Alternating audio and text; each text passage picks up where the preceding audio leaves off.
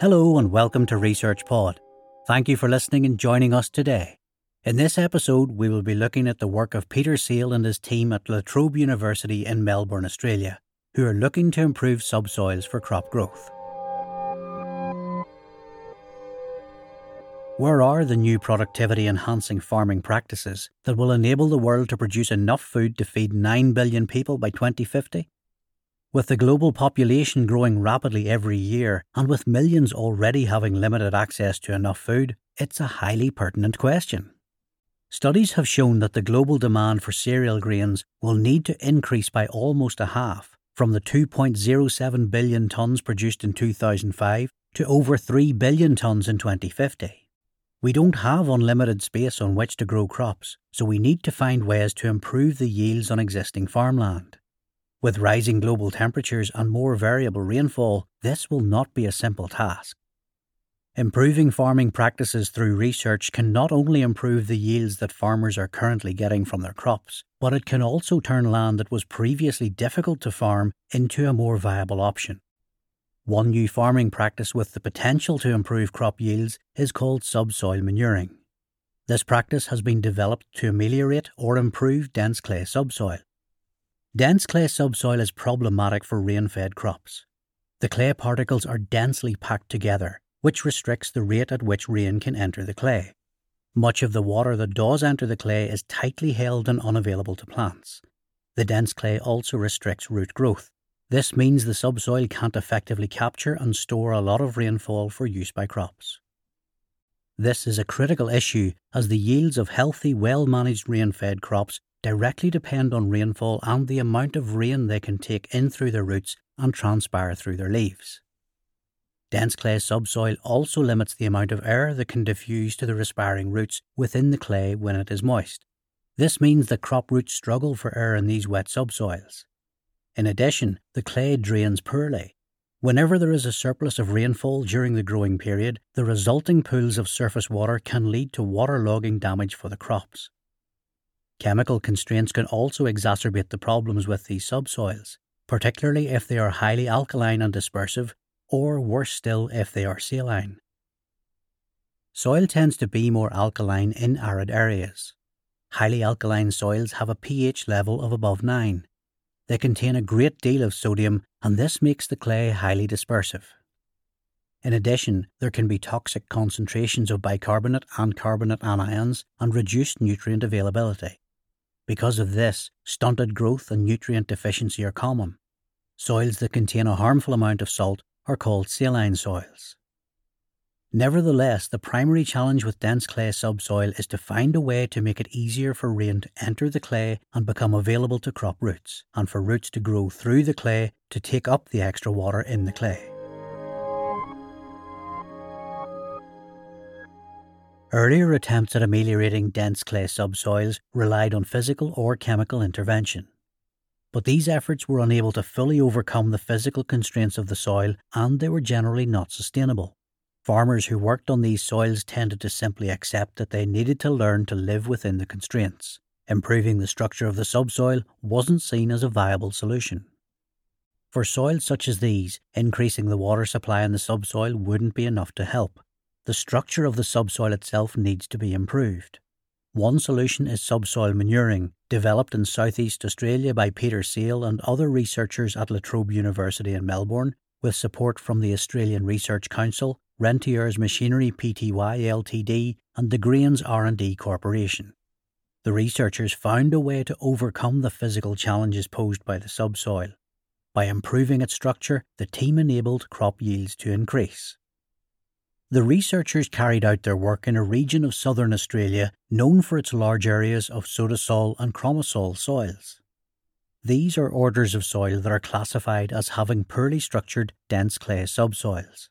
A key objective in improving structure in a dense clay soil is to get the clay to form into larger particles called aggregates to increase pore space in the clay. Essentially, this means creating more space around the roots so they can grow more easily and have better access to water and air. This transforms the subsoil, helping it to become more functional and fertile. Research has shown that applying organic amendments to degraded soil is an essential part of the rehabilitation process. The most effective of these appear to be composts and animal manures, but straw and sewage sludge can also be used. Soil around amendment particles become the centres of intense microbial activity, and this leads to the process of forming and stabilising soil aggregates. Using this knowledge, the approach taken by the La Trobe team was to deep band high rates, up to 16 to 18 tonnes of dry weight per hectare, of nutrient rich organic amendments, such as poultry litter, into the upper layers of non alkaline, non saline clay subsoil. This boosted the growth of crop roots in and around the amendment band. The practice has now been termed subsoil manuring and it brings a number of important benefits. A surprising and interesting result that came out of the research was that fine clay particles did form into larger aggregates, creating spaces between the aggregates, and this formed a porous structure in the subsoil. The benefits of this porous structure were that rain could more easily enter the clay, with more of the water being available to plants, and that roots could now proliferate through the clay and take up the extra water. On top of that, any surplus water could drain freely from the subsoil, so that waterlogging was no longer a problem during times of high rainfall.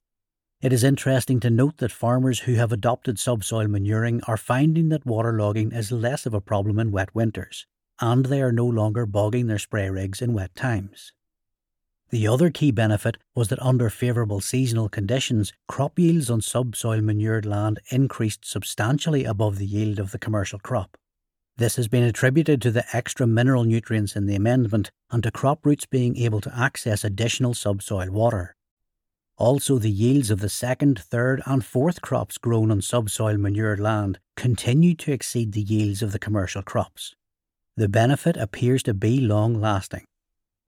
Unfortunately, there are some drawbacks with subsoil manuring. The first is that the subsoil transformation requires vigorous deep root growth, and this can only happen for rain fed crops with favourable weather conditions. In the wheat growing areas of southern Australia, rainfall events are needed during the spring months, which are September to November. Also, there needs to be water in the subsoil for the crops to access. Research has shown that large yield responses to subsoil manuring occur if abundant rain falls during the fallow period between crops and wets up the subsoil. The reliance on rainfall can explain why the practice has been successful in the high rainfall cropping regions of Victoria, in years of average and above average rainfall. It's therefore a risky practice in the short term for farmers working on these soils if dry conditions prevail. Following crops, however, will still respond to the amendments when the season improves. The second important downside to note when it comes to this subsoil amelioration technology is that the practice is expensive. It needs to be considered as a one off capital investment in soil productivity. Specialised machinery is required to deep band high rates of amendments.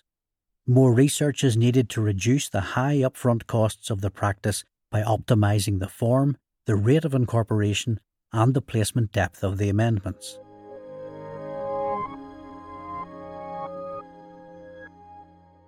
The global demand for grains is going to increase in the 21st century. Therefore, any practice that increases crop yields will be beneficial. Evidence shows that the structure of dense clay subsoils can indeed be improved by subsoil manuring, and this can increase crop yields. The key drawback of subsoil manuring for rain fed crops is that it needs rainfall in order to work. This means that it is unlikely to be effective in dry, low rainfall areas. However, there is hope when it comes to the issue of cost. Fertiliser enriched crop residues such as wheat straw may also be effective and would be cheaper than the amendments used so far.